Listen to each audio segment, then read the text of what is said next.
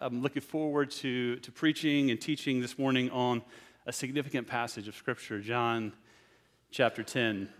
Preparing for this, I was thinking about an incident that happened really several years ago. When, when Lauren and I first got married, about 13 years ago, we did what was natural at the time. We got a dog, right? Thinking you get married, get a dog, then you have children. So we, we got this dog, Maggie, and she actually was a, a pretty good dog from the, from the very beginning. Little golden retriever mix, and, and we loved her. And, you know, as most puppies are, she, she didn't listen very, very well. We had to train her.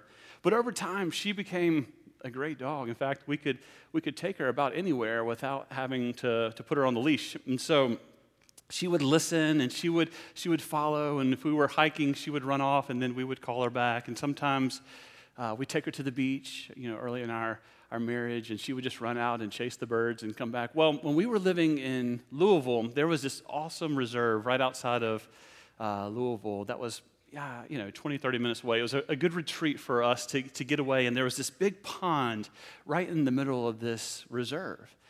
And so we would, we would go there frequently on the weekends, and we had Maggie with us one, one day. It was a beautiful day, just hiking and, and walking. And so Maggie was, was with us, and there were three geese out in this, this little pond. It was not a huge pond, but it was a, a good sized little pond that, um, that there were three geese. And so she saw them and took off right after those geese and jumped in the water, and as a, as a golden retriever does, swam great out into the water. And, and she was getting closer and closer to these geese.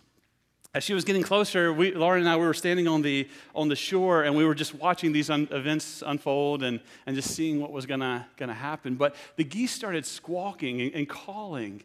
And literally on the other side of the pond, on this little beach access, there was a hundred geese that, that came into the water as if they were coming to the rescue of their friends. And so here I am standing on the side of this pond thinking, man, these geese are going to attack and kill my dog right here out in the middle of the, the water. She's a great swimmer, but she can't fend off a hundred geese. So I'm like, man, do I go in after her? Do I, do I go in and, you know, in front of all these people start fighting off geese? And, you know, so I, I began yelling, Maggie, Maggie. She's, she's pretty far out at this point and stuff. And so she doesn't see what's going on. She's just focused right on those, those three geese. She doesn't see the, the apparent danger I called her, Maggie, Maggie.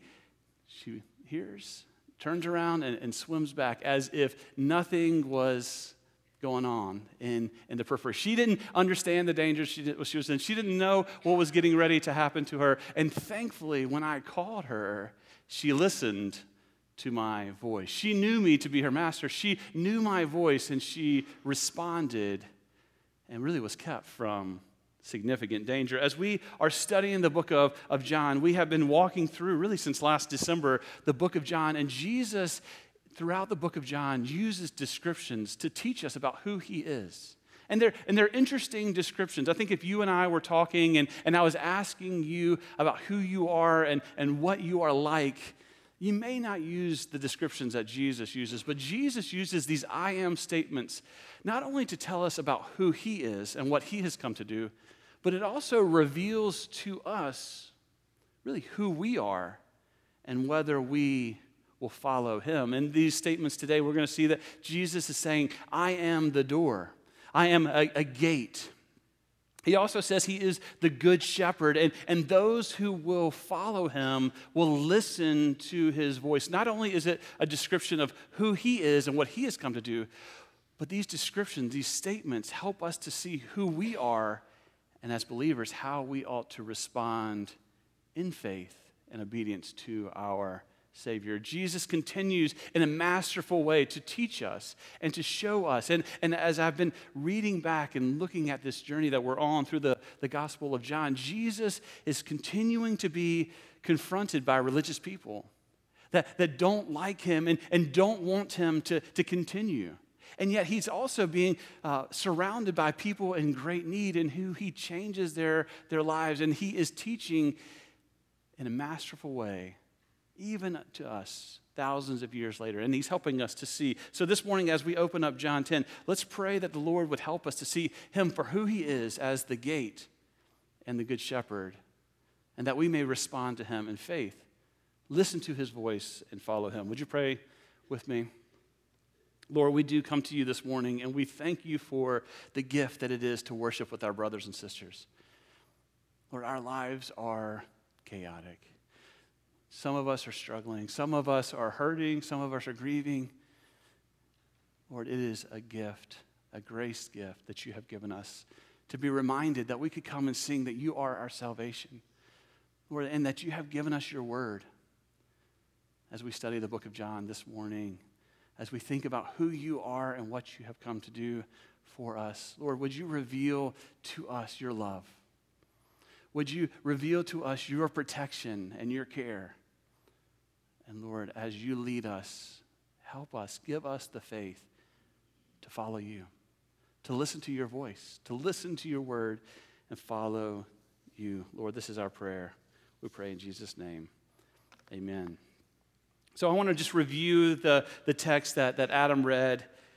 In, in the first section, in, in the first 10 verses of, of John 10, Jesus begins to teach. And, and, and those who were listening, they didn't quite understand. So he gives them some clear statements. Let me just read back these first opening verses. Truly, truly, I say to you, he who does not enter the sheepfold by the door, but climbs in another way, that man is a thief and a robber. But he who enters by the door is a shepherd to the sheep. To him the gatekeeper opens. The sheep hear his voice. He calls his own by name and he leads them out. When he has brought out his own, he goes before them, and the sheep follow him, for they know his voice. A stranger, on the other hand, a stranger they will not follow, but they will flee from him, for they do not know the voice of strangers. This figure of speech that Jesus used with them but they did not understand what he was saying. This was certainly a, an agricultural society. People understood this, this illustration, this parable of shepherds and sheep. But they weren't quite sure what, what Jesus was trying to communicate. He's contrasting two different types of, of people the, the shepherds who know the sheep, who care for the sheep, who lead the sheep to the pastures, and who call out He's contrasting those, those good and trustworthy servants with those who are, who are exactly the opposite the robbers, the thief, who is not trustworthy, who would, who would come into the sheep pen not through the gate, but through a different way, who would lead to their destruction. Jesus has been in confrontation with the religious leaders all throughout the book of John. And what we'll see next week as we rewind the tape back into to John chapter 9, we'll see at the end of, of John chapter 9, there has been a man who was born blind but now sees. But there are these religious leaders who physically see but are spiritually blind. And there's this confrontation that goes on and on and on. And here, in this masterful way, Jesus is teaching about two different types of leaders. Ultimately, he'll say that he is the good shepherd but these religious leaders, they, they aren't shepherding the people of God, they are leading them astray. In fact, as, as we're studying this and as I was looking back into some, um, some studies here, uh, Jesus, no doubt, is thinking of um, Ezekiel chapter 34. So if you've got your Bible, turn back to Ezekiel 34 with me. This was written about 600 years before this incident where the religious leaders of the time, the, the leaders of the people of Israel, were not good shepherds to the people. And so there's a prophecy from the prophet Ezekiel against those who are leading God's people. I want to read this. It's, a, it's about 12 verses, so, or 11 verses. So I, I want to just take our, our time and, and, walk through this. But this is, this is indicative of, of the type of leaders that Jesus is speaking to even 600 years later. Here are these words from Ezekiel 34. The, the word of the Lord came to me Son of man, prophesy against the shepherds of Israel. Prophesy and say to them, even to the shepherds yourselves. Thus says the Lord Ah, shepherds of Israel, who have been feeding yourselves, should not shepherds feed the sheep? You eat the fat, you clothe yourselves with wool, you slaughter the fat ones, and you do not feed the sheep. The weak you have not strengthened, the sick you have not healed, the injured you have not bound up, the strayed you have not brought back, the lost you have not sought. And with force and with harshness you have ruled them, so they were scattered. because there was no shepherd, and they became food for the wild beast. My sheep were scattered. They wandered all over the mountains on every high hill. My sheep were scattered over the face of the earth, and with no one to search or seek for them.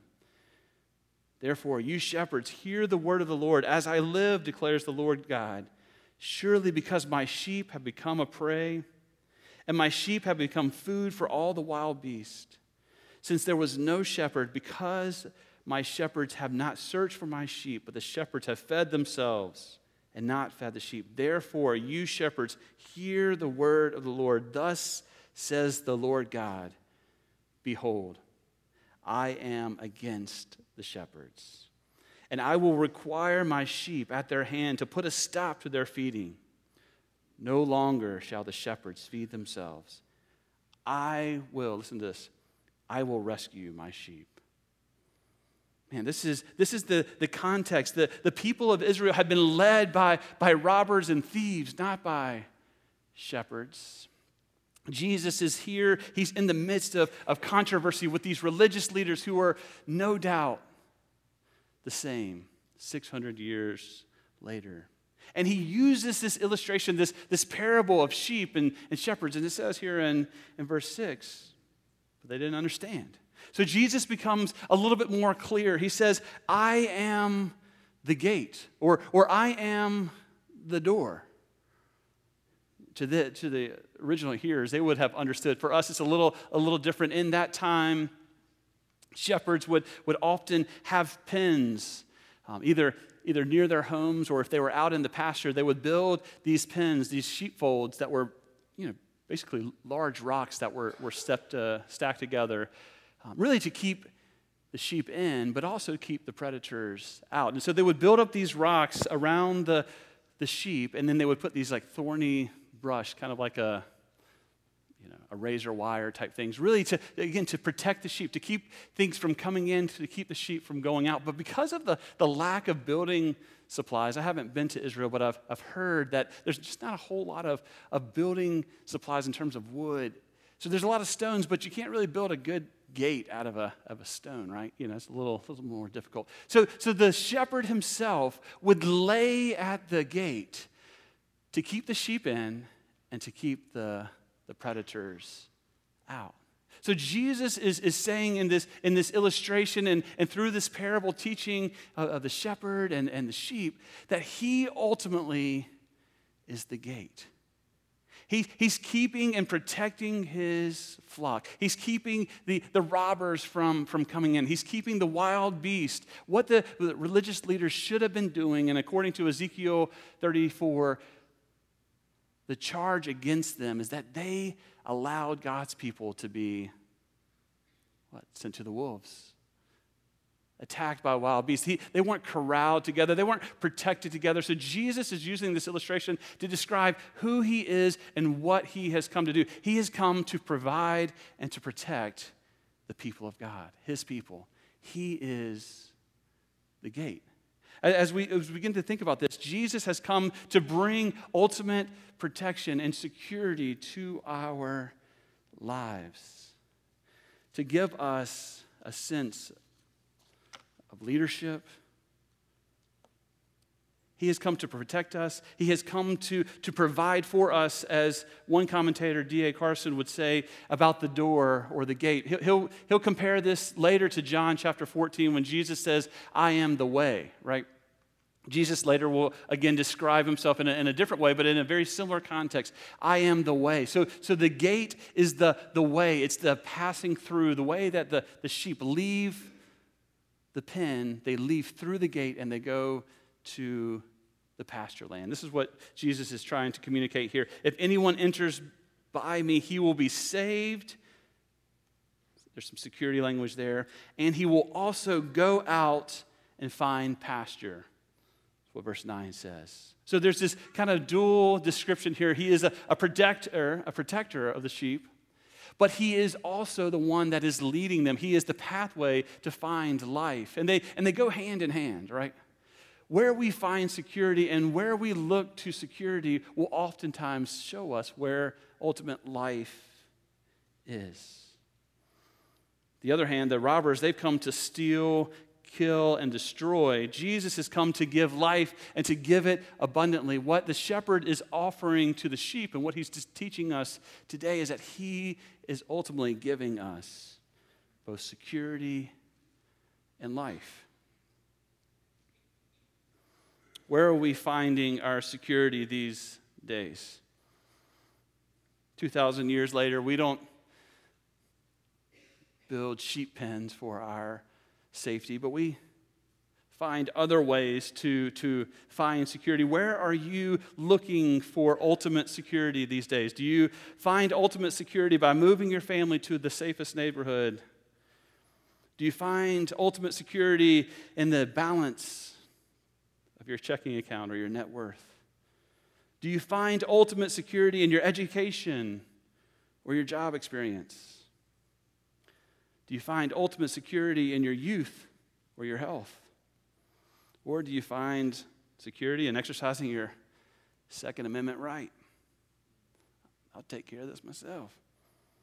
Let me tell you, the danger lurks around us at every corner. And in many times, it's not just the physical danger that we often see. There is things that are going on. And as we see John's gospel unfold, Jesus has been teaching about the devil and about supernatural things. There is danger at every corner, but we can rest assured that wherever we find ourselves, our health, our wealth, our community connections, even that Smith & Wesson, are not enough to protect us. Jesus Christ He's the gate. He stands between us and danger. He is constantly at work in our lives, protecting us from evil and the evil one. He is the, the creator of the world and also the sustainer of the world. The, the summer interns, we're studying together Colossians this summer. And there's, there's a, a passage that speaks of who Jesus is, the, the Colossians um, chapter 1, verses 15 through 20, just really a masterful description of Jesus, our Savior. In that, in verse 16 and 17, it says this about Jesus Christ, our Savior, the gate. For by him all things were created, in heaven and on earth, visible and invisible, whether thrones or dominions or rulers or authorities, all things were created through him and for him. Hear this He is before all things, and in him all things hold together. In him, all things hold together. Jesus is our security. Our lives hold together not by our five year plan, not be, by our checking account balance. It is the sovereign God who stands in the gap, who stands as the gate that protects us, that provides for us. Jesus is our ultimate security. The irony of this is that we know Jesus and we know him to be the true source of our life and protection, and yet we look to man made things for security. I can't tell you how many times I've checked my account balance thinking that would somehow give me peace or security. Right before our twins were born, which has been seven years ago, it's hard to believe, I was starting my last semester in, in seminary. We were living in Louisville at the time, and the twins were, were getting ready to be born. I was starting my semester. We had spent all of our money, or broke, spent all of our money on, on seminary education, and we were trying to figure this thing out. I was scared, I was anxious, I didn't know what to do. And, and we got this check in the mail with a, with a simple note. I think it was a, a little post it note on this and said, This is a time for celebration, not worry. And it was just a, in that moment when, when everything seemed to be coming undone and my heart was just looking for, for security, for, for provision, it was as if God was speaking to me, saying, Man, trust me. I've got this. I'm actually creating your children right now. I can take, take care of you. Right? So we often look to all of these things, but yet God is the one who brings ultimate provision. He is the one who is the gate. He is protecting us. And so, as Jesus is describing, it is helpful to see who He is, but it's also helpful for us to see how we ought to respond to our Savior. Where are you turning today? What are the things that are promising security that will never measure up? He speaks here of hired hands, things that cannot measure. Trust in the gate. The second description that Jesus uses to tell us who he is and what he's come to do is, is this idea of the Good Shepherd. Look at verses 11 through 18. Let me read those again for us. As I read this, I want you to observe how many times Jesus says, I will lay down my, my life. As I, as I read this out loud, listen for that description of what the Good Shepherd has come to do. He has come to lay down his life. Note those as I read verses 11 to 18. I am the Good Shepherd. The Good Shepherd lays down his life for the sheep. He who is a hired hand and not a shepherd, who does not own the sheep, he sees the wolf coming and he leaves the sheep and flees. And the wolf snatches them and scatters them. He flees because he is a hired hand and cares nothing for the sheep. I am the good shepherd. I know my own, and my own know me. Just as the Father knows me, I know the Father.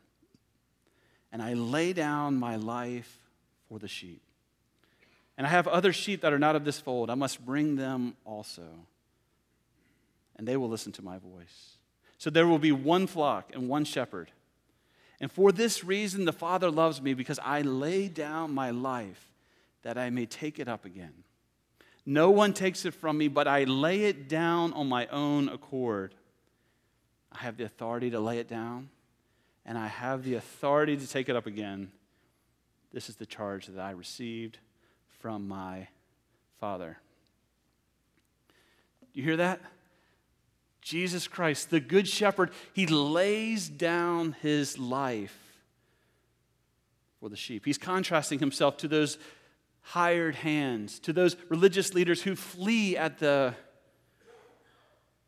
scene of danger. The Good Shepherd, he knows his sheep, he protects his sheep, he even would lay down his life for his sheep. I think it says it five or six times. He would lay down his life. And, you know, for us who have been believers for a while, for those of us who, oh, this is very common to, to hear the gospel yeah, we would say, yeah, Jesus, the Good Shepherd. He, he lays down his life for the sheep. It sounds very familiar that Jesus died for us, he laid down his life for us. But think about that for a moment. remove this from, from Jesus. Think about a shepherd and a sheep. Now, a sheep is certainly valuable, right? But a sheep is a dime a dozen. I mean, if, if, a herd had 100 sheep or 200 sheep, or some of these herds had 500 sheep, losing a sheep is really not that big of a deal. Losing a shepherd, on the other hand, if you had hired a shepherd and you had a, a good shepherd who cared well, who was a good employee, you know, it's hard to find good help these days, right? You know, if you had a, a good shepherd, a, a, good guy who was caring well, who was leading the, the, flock, who was, who was protecting them and fighting off, losing the shepherd would be difficult because the shepherd is far more valuable than a, than a sheep. This is what Jesus is trying to communicate. We are his sheep. He is the, the good shepherd, and he would lay down his life for the sheep. Now, you and I, we are image bearers, and so we are valuable in the sense that we were created in God's image. And yet, Jesus Christ the Son of God, the, the creator of the world, the one who is sustaining all of the world. He is infinitely more valuable than us. He is infinitely more valuable than the, than the sum of us. If you calculated all of our value, He is still infinitely more valuable as the Son of God. And Jesus Christ in this passage says five or six, maybe even seven times, I willingly lay down my life for the sheep. I have the authority. I have the, the power. This is the Son of God giving his life as a ransom for the sheep. That is the, that's the gospel. That is the, the hope of the gospel that we have today that Jesus Christ, ultimate and infinite, would freely lay down his life for us, you and I, rebellious, sinful, measly old sheep Jesus Christ came for us. Not just to protect us, not just to, to lead us to abundant life, but to pay the penalty for our sin, to, to bring us back into God's fold. In short, this passage is nothing more than a marvelous description. And, and really, it's hard for, you know, if, if verse 6 is true, how, how could they not understand this? They, they couldn't understand. It is difficult to imagine that Jesus Christ would actually care to die for us. Doesn't make a whole lot of worldly sense, but it's the heart of the gospel. Hear these words from Romans chapter 5. For one will scarcely die for a righteous person, though perhaps for a good person one would dare even to die. But God shows his love for us in this while we were still sinners Christ died for us. I hope you hear the gospel today.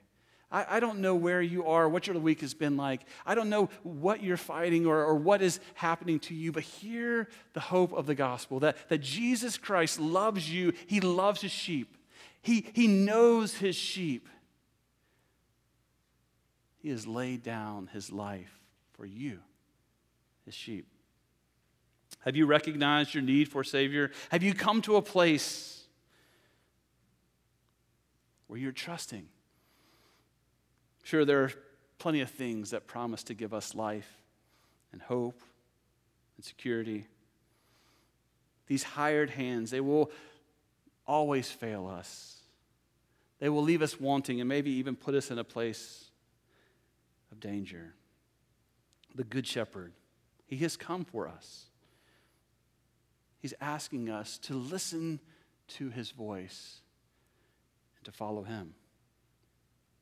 Will you respond to his voice? Hear these words. These are, these are famous words of Scripture. But hear these words as if John 10 is true and Jesus is the good shepherd and he is leading you. He says, The Lord is my shepherd. I shall not want. He makes me lie down in green pastures. He leads me beside still waters. Jesus restores my soul. He leads me in paths of righteousness for his name's sake. And even though I walk through the valley of the shadow of death, I will fear no evil. For you are with me, and your rod and your staff, they comfort me. You know, I'm pretty thankful that I didn't have to jump in that pond and go fight off those geese. I'm thankful that Maggie, she responded to my voice. I'm not really even sure that I could have gotten out there, you know. Still working on my, my swim stroke. But she's a good dog. She knew me to be a good master, and she heard my voice. Today, where are you searching for provision, for security, for abundant life? Where are you looking? Who are you listening to to find those significant things? Are you trusting in Christ? My friend, I want to I wanna call you to, to hear the word of the Lord. This has been a, a constant theme throughout John's gospel. Jesus is the word. Hear his voice, respond to his call today, and in faith, follow him. Jesus says, I am the door. I will protect you. I will keep you from harm. I will save you. Jesus says, I am the good shepherd. I love you. I know you. I have laid down my life for you. I will give you life. Let's trust today in our gate, the door, and our good shepherd. Would you pray with me? Lord, we do want to come to you and ask you to help us. Lord, our faith wavers. Lord, we look to so many other things to give us security, to give us life, to give us hope. Lord, we thank you for your voice that has spoken to us through your word today, calling us back to follow you in faith and obedience. Lord, help us as your people, as your sheep, to trust you to know that you are at work and that you know and love us, that you see the world around us, and that you are calling us and protecting us. Lord, I thank you for my church family. I thank you for them, and I pray that we would embolden one another to follow you. or that we would be strong for one another and encourage one another as the day of Christ draws near. Lord, help us to respond in faith. And we thank you for Christ who laid down his life for us. That is our hope, we pray. In his name, amen.